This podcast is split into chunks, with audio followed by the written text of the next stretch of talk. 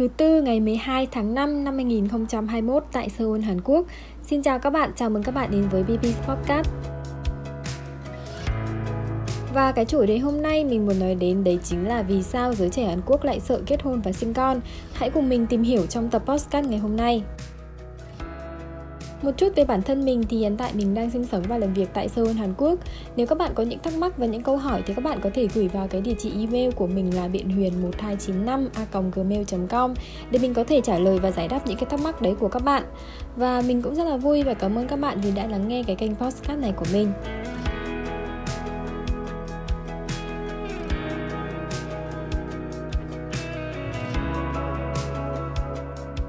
Trong 10 năm trở lại đây thì Hàn Quốc là một trong những quốc gia có tỷ lệ sinh con và kết hôn thấp nhất thế giới. Năm 2018 thì tổng tỷ suất sinh của nước này lần đầu tiên ở mức 0,98 và năm 2017 là 1,05. Theo cái dự báo của Liên Hợp Quốc thì đến năm 2021, mức sinh của Hàn Quốc sẽ là 0,86 và dân số nước này sẽ bắt đầu giảm dần sau năm 2029. Ngày nay có nhiều thanh niên Hàn Quốc không muốn kết hôn và sinh con có nhiều nhân tố kinh tế, xã hội và văn hóa tác động đến cái vấn đề này. Nhưng cái vấn đề đầu tiên mình muốn nói đến đấy chính là về quan niệm hôn nhân và con cái. Cùng với các biến đổi kinh tế, văn hóa và xã hội, thì cái quan niệm về cái đời sống gia đình và cái việc có con ở hàn quốc có nhiều thay đổi.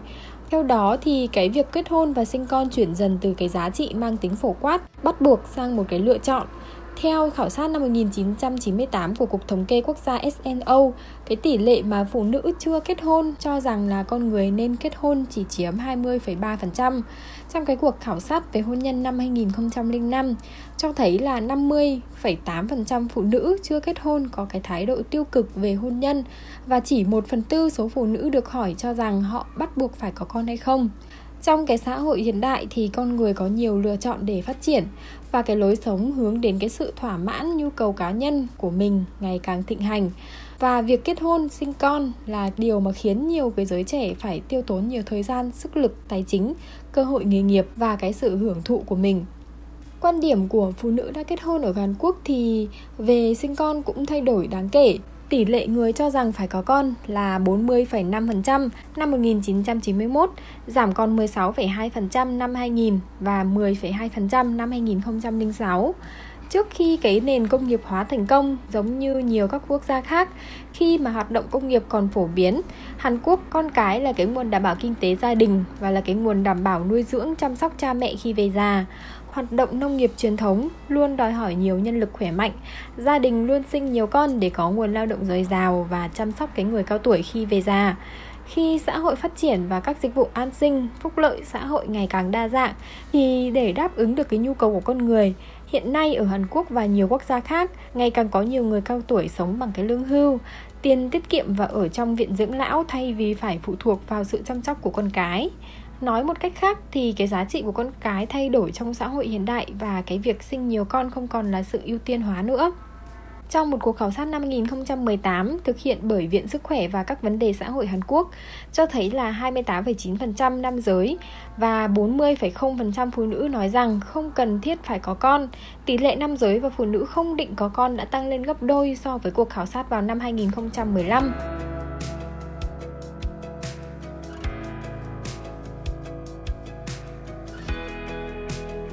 Và vấn đề thứ hai mình muốn nói đến nữa đấy chính là về chi phí nuôi dạy con cái ở Hàn Quốc. Chi phí nuôi dạy con cái ở Hàn Quốc đặc biệt là chi phí cho giáo dục ảnh hưởng nhiều đến quan điểm về hôn nhân và sinh con của giới trẻ Hàn Quốc. Cuộc điều tra năm 2005 thì cho thấy là 9,9% phụ nữ ở cái độ tuổi là 20 đến 29 ở Hàn Quốc thừa nhận là cái lý do chính của việc sinh một con là do cái chi phí nuôi dạy ngày càng tăng.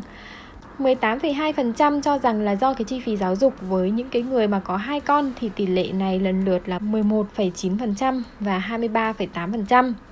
Cái chi phí giáo dục ngày càng đắt đỏ thì sẽ khiến các cặp vợ chồng sinh ít con hơn để có thể đầu tư vào giáo dục cho con cái sinh nhiều con, trong khi chi phí nuôi dạy chúng càng ngày càng tăng khiến tài chính của gia đình mất cân bằng. Con cái là một cái loại hàng hóa tiêu thụ đặc biệt, mà cái sự hài lòng của cha mẹ với con cái cũng giống như sự thỏa mãn với các vật dụng khác trong cuộc sống. Các cặp vợ chồng quyết định sinh con dựa trên cơ sở so sánh lợi ích và phí tổn. Cha mẹ không chỉ phải chi tiêu cho việc nuôi dạy con, mà còn hy sinh những cơ hội và khả năng tận hưởng cuộc sống khác của mình.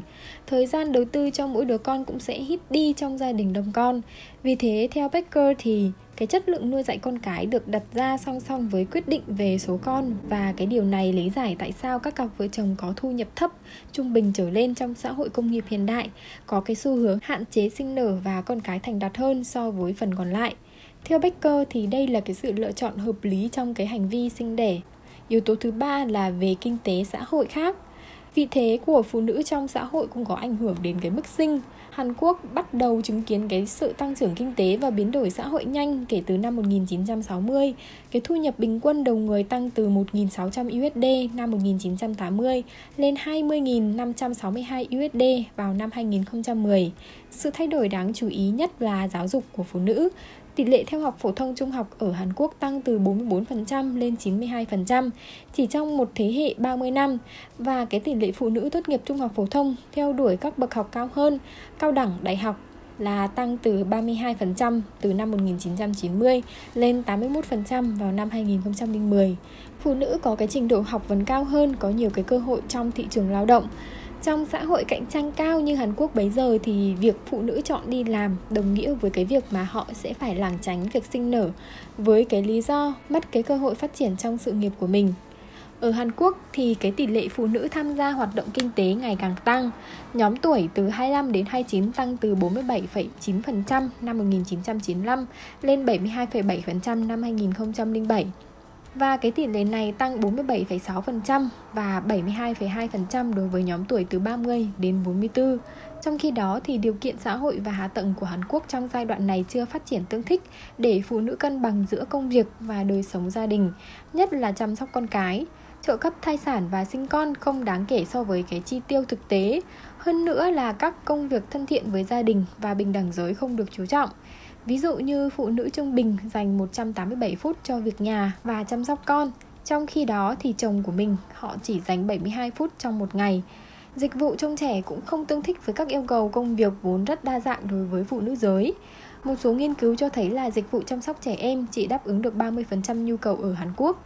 Về cái khía cạnh văn hóa thì cái vai trò của nam giới trong nội trợ vẫn tương tự như trong quá khứ, đặc trưng bởi cái chế độ gia trưởng – trong đó, cân bằng việc chăm sóc gia đình và công việc là thách thức lớn nhất đối với phụ nữ. Năm 2005, 60,6% nữ giới đã nghỉ việc do kết hôn và 49,8% do sinh con đầu lòng.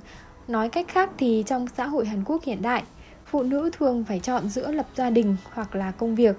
Kết quả là họ có xu hướng sinh con muộn hơn, ít hơn và thậm chí không sinh con.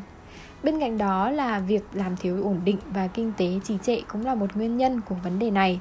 Theo khảo sát quốc gia về hôn nhân và sinh đẻ năm 2005, thất nghiệp và việc làm thiếu ổn định khiến nhiều người trẻ trì hoãn việc kết hôn và sinh con. Một điểm khác biệt giữa Hàn Quốc với các nước Âu Mỹ là ở Hàn Quốc, việc sinh con mà không kết hôn thường bị lên án khá mạnh mẽ. Ở Hàn Quốc, việc kết hôn được xem là một nghi thức trong xã hội quan trọng, nên sinh con khi chưa hoặc không kết hôn khó được chấp nhận. Hầu hết các trường hợp mang thai ngoài hôn nhân đều phải phá thai trước sức ép của các chuẩn mực xã hội. Cuộc khảo sát năm 2005 của Bộ Y tế Phúc lợi và Xã hội Hàn Quốc cho biết 350.000 ca phá thai là phụ nữ chưa kết hôn.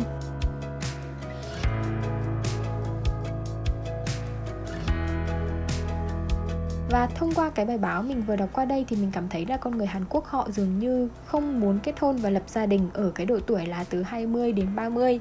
Và cái độ tuổi mà họ muốn kết hôn, kể cả phụ nữ và nam giới ở Hàn Quốc là 35 đến 40 nhưng theo mình thấy thì ở Hàn Quốc rất ít người đã kết hôn bởi vì trước đây lúc mà mình đang đi học và đi làm ở cái chỗ mình nằm thêm thì có đến 8 người nam giới. Nhưng chỉ trong số 8 người đấy thì chỉ có hai người là đã kết hôn. Còn lại thì hầu như mọi người không kết hôn và không có ý định kết hôn, tuy đã ở cái độ tuổi là 45 đổ lên. Không phải là vì họ không có kinh tế hay là vì họ không có ngoại hình hay tính cách của họ không phù hợp. Mà thực ra sau khi mình tìm hiểu thì mình cảm thấy là họ áp lực với cái việc là kết hôn và sinh con. Mình có hỏi một vài người là tại sao mọi người lại không kết hôn? Trong khi đấy thì tài chính, ngoại hình, tính cách của mọi người rất là ổn định. Thì mọi người có trả lời với mình là ở Hàn Quốc kết hôn không dễ. Và sau khi kết hôn và sinh em bé thì mọi người cần phải có một cái khoản tiền nhất định để từ khi sinh con đến lúc con 18 tuổi, mọi người sẽ có đủ cái số tiền đấy để chu cấp cho con cái. Và mình thấy là xã hội Hàn Quốc càng ngày càng phát triển thì kéo theo đó là có nhiều vấn đề xã hội xảy ra. Và cái việc mà Hàn Quốc càng ngày càng giảm dần đi cái số lượng sinh con, cái điều đấy thì mọi người có thể thấy rõ rệt thực sự đây là quan điểm riêng của mình, nhưng mà mình cảm thấy là người Hàn Quốc họ không thực sự là hạnh phúc với cuộc sống của mình. Và chắc là cái chủ đề vì sao giới trẻ Hàn Quốc sợ kết hôn và sinh con mình xin phép được dừng lại ở đây. Cảm ơn các bạn đã lắng nghe và cùng đồng hành với mình trong tập podcast ngày hôm nay. Nếu như các bạn có những câu hỏi hoặc thắc mắc dành cho mình, có thể gửi về cái địa chỉ email là biện huyền 1295 gmail.com hoặc để lại những cái bình luận sau những tập podcast của mình hoặc trên cái địa chỉ youtube của mình là BB's Podcast để mình có thể trả lời và giải đáp những cái thắc mắc đấy của các bạn. Mình cũng mong và rất vui có thể nhận được những ý kiến tích cực và nhận được nhiều sự ủng hộ của các bạn về podcast này của mình mình. Xin chào và hẹn gặp lại các bạn trong các tập podcast lần sau. Bye bye!